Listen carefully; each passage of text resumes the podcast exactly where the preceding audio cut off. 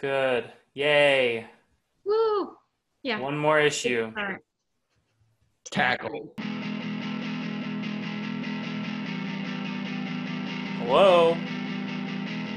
It works better when it's over your face. Oh, we're free to do whatever we want now. You should start that sentence over again. Okay. They look small from far away. You can go like this.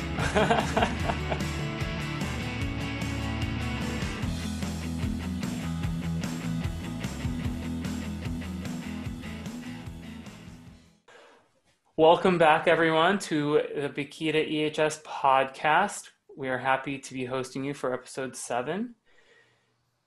Thank you for joining last week, where we discussed ways to protect yourself uh, if you find yourself caught in a riot. We also discussed some of the pictures from the DC riot and some of the safety concerns that we noticed, such as fall protection, the use of ladders, or improper use of things that look like ladders and the use of personal protective equipment. Also, we checked out the escape hoods that the lawmakers used when they were escaping out of the uh, Capitol building. The second article we discussed was an article about the ways to improve the ergonomics of your workspace when you're working from home, as many of us are now doing because of COVID 19. Today, on this episode, we have two articles we'll be talking about. Article number one Kendra is going to review, and that is uh, one about the CDC requiring COVID 19 tests from all passengers entering the US. And then Damien will be discussing article number two, which is about wind turbine recycling. So, with Good that, stuff. I will hand it over to Kendra. Cool. Hey guys. So this article was posted last Tuesday by CNN. And next week, on January 26th, the CDC will be requiring a negative COVID test from all air passengers entering the US. They are going to require getting the test at least three days before their flight to the US. They also have to provide documentation that they are negative. Um, so, like a lab result or uh, some other documentation that proves they don't have COVID. And if they did have COVID, then they're going to need documentation stating that they have fully recovered.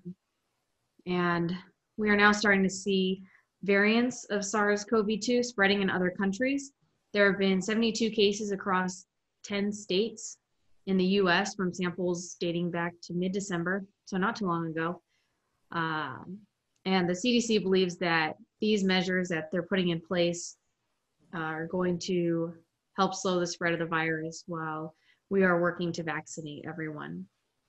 If a passenger doesn't provide documentation of a negative test or recovery, or they choose not to take a test, the airline must not allow the passenger to board. And like we've stated in previous episodes, one form of prevention is not enough. So just wearing a face mask isn't enough. Just uh, getting testing uh, doesn't eliminate the the risk of other people contracting COVID or you getting it. Uh, so everything combined, like getting tested, wearing a mask, social distancing, uh, is going to make traveling safer and healthier for everyone.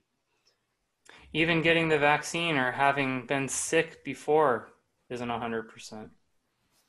You know, the Right. vaccine is supposed to be 95% effective, at least the Moderna and the Pfizer vaccines, but that doesn't mean that you won't catch it, right? There's there's there's evidence of people catching it, 95% effectiveness. Um, same thing with people that have had it. There's people, there's uh, stories about people that have had it more than once.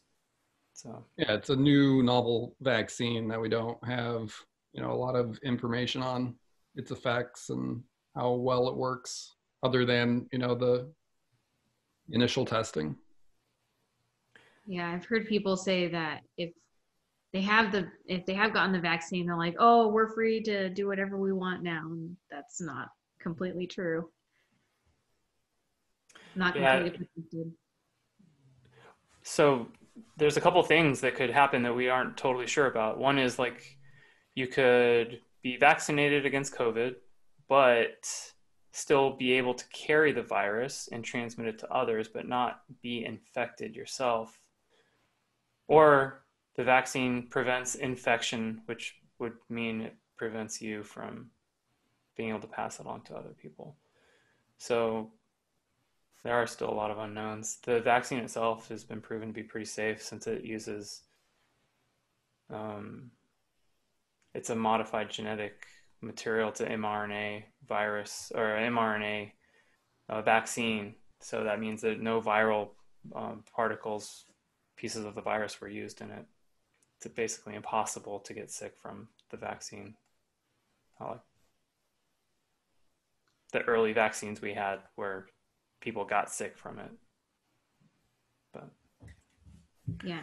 Um, also, so there was a rule, a similar rule that was put in place last month, specifically for people traveling from the UK to the US. And that was implemented because of the new variant that was found in the UK of the virus. Uh, something else that's crazy is that if passengers and airlines don't uh, adhere to this new rule, they can both be subject to criminal penalties if they fail to comply. So both the passengers, if they refuse to follow the rule uh, before traveling to the U.S., and then if airlines disregard the rule, and they will be penalized for that. Well, So- we're talking about lifting the travel restrictions for the US on January 26th. So anybody from the US can go overseas. Biden's administration already promised to block that. So I- I mean, it's it's just funny that we're trying to allow that. Like, I'm not I'm not sure why that's would even be a good idea. But so like having to say that you're going to enforce you're going to go after airlines that don't enforce this it seems weird that you would have to tell an airline to enforce it because if airlines don't enforce that kind of stuff that puts their own employees at risk. And i think that about every business that i go by or in like a gas station or the grocery store and where the, the, the company allows people to come even though there's might be a sign on the door or some kind of statewide mandate that says you have to wear a mask you have to socially distance. They allow them to not wear masks and not socially distance. Puts their puts themselves at risk. A lot of these places have older folks working, like relatively speaking, older.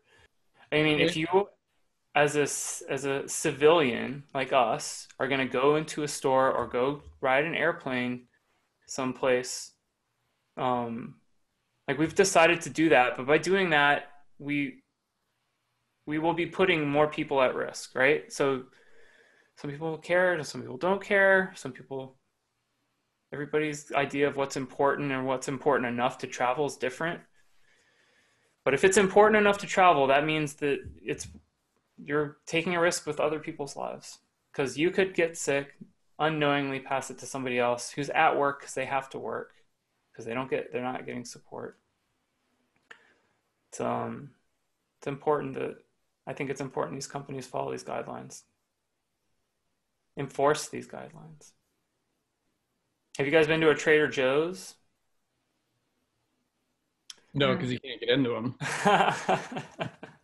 You can't go in them. I've, Because got- I've walked by them and looked at the line and just gone somewhere else. Well, there's a line because they don't let a, a lot so many people in there that you will like they're limiting the number of people that go in. My um, brother-in-law works at at Trader Joe's and you know, they all take turns greeting people at the front and especially with COVID that means you're you're greeting, you're also maintaining a count. Um, and you're also making people wear masks. Like you're you're not letting them in unless they're masked, and he was very happy to do that. But I think most people probably feel uncomfortable asking other people to wear masks. Maybe afraid of confrontation. Yeah, I mean that. I, I think I told you that story before of when I was at a Sam's. I was at a Sam's Club buying, you know, groceries and stuff like that. And there was an individual who was walking around the store without the mask. And on my way out, I had asked one of the greeters. I was like, "I thought you're supposed to wear masks in the store." They're like, "You are." Like, so we just don't, you know, enforce that. They're like, "No, most people who end up taking their mask off come into the store with the mask on, and as soon as they cross the, threshold, they take the mask off, or they just give you an attitude saying that they're not going to wear a mask. And they don't make them wear a mask. make them because they, They you know they don't want to deal with like a disgruntled shopper who is feeling like they they're being forced to wear a mask. Which is silly. Silly. Yeah, I've I've said stuff kind of like that to multiple people. I went into a doctor's office because I had like an infection in my finger. It had to be lanced, which is gross. But you know, there's all these different things you got to go through to get in the office. Like you have to be screened at the front door. This isn't like a this isn't a hospital. It's at like a, a medical practice in like a multi-tenant building. So you have to be screened at the door. I go upstairs. I like go to the waiting room. I see somebody. They're like, "We should X-ray." it." You go downstairs, come back upstairs, and everywhere you go, you're being escorted. I was like, "I'm taking the stairs. I'm not riding in an elevator with any of you people." And I get back up to the waiting room of the doctor. It's an orthopedic hand surgeon, and there's one person sitting in the waiting room. It's a, a younger guy, like younger, like looks like he's in college, so he's like 20 or something and he's got his mask down like on his chin. And that annoyed me. Because i'm masked. Everyone else is masked. And this guy's sitting in there without it on and there's signs all over the place telling you you have to have it on. And i like sit down and i'm like looking at him and he looks over at me. And i do something like like hello? It works better when it's over your face. I didn't say that, but I kind of pointed at my mouth, and then he like looked away, and then like a minute later, he just pulled it up over his face. Fuck. Bravo. Same in the world.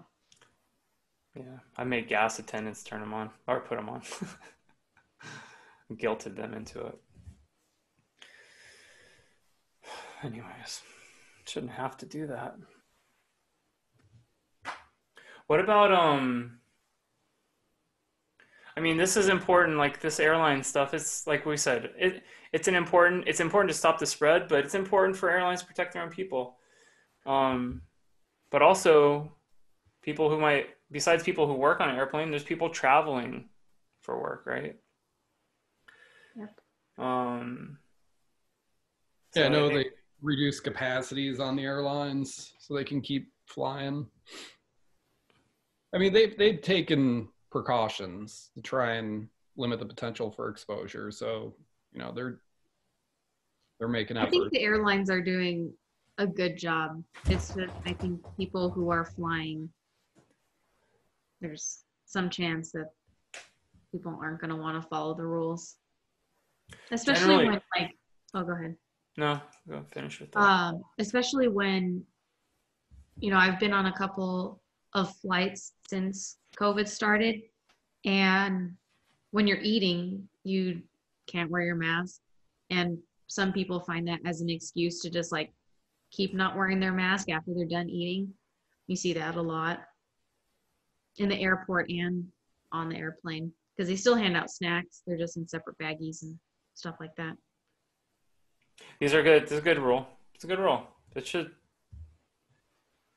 require tests. 'Cause, You know, the problem with the mm-hmm. requiring a test is, like you said, like there's nothing that's 100%. People get a test, which was like yesterday or two days before that. I mean, what happened in the last two days? They're supposed to be quarantining too, though. In addition to taking that test, it's supposed to take all the precautions. Well, I I think it, it depends on the state that you're flying into as well. The woman who got my grandmother sick, that, that then led to my grandmother passing away from COVID, said, I got tested, like I'm negative, and then got tested again and was tested positive. So testing isn't that great. Like it's only a spot check. Hmm. Anyways. All right, let's move on. Article number two. Yeah, so the the next article we're going well, it's a few articles, um, but it's regarding wind turbine recycling, and there's been a, a big push in recent years to really develop alternative like energy sources you know like wind power uh, solar power you know power by water. And one of the uh, nice things about wind turbines is that each of these turbines can generate a significant source of energy. So we're looking at uh, about a megawatt to i think some of the larger ones are like one and a half megawatts and each one of those can power about 650 homes. So you know when you have one of these wind farms with all these large turbines they can contribute a tremendous amount of energy to the grid in in terms of like renewable energy too so uh, but one of the drawbacks with them once they've reached their end of life or the end of service is what do you do with these obsolete turbines, right? Because they're pretty substantial in size. Fortunately, 90% of the turbine's parts can be recycled or sold because they're, you know, like a, a metal. But the one of the largest par- parts of the turbine, the actual blades, you know, take up a substantial amount of, of volume. You know, and they're pretty tough to recycle because they're made primarily out of fiberglass and, and resin. And these turbines, historically, once the uh, turbines have been taken out of service, you know, they they get trucked to a landfill and they take up a significant amount of space. So 30 to 50 cubic yards of landfill space.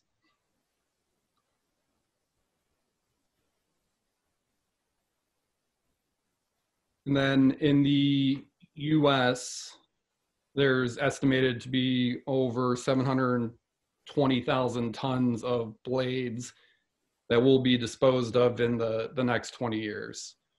So there's a, an article you know, because historically these have just been going to, to landfill, um, that GE Energy, in cooperation or partnership with Veolia of North America, have come up with a way in which they're recycling the blades. So they'll essentially grind them up and they'll use it as uh, as a a product in the manufacturing of cements, right? So they'll take the, the ground up resin and fiberglass and they'll mix it with in the in the cement manufacturing process as a substitute for um, sand and coal and clay.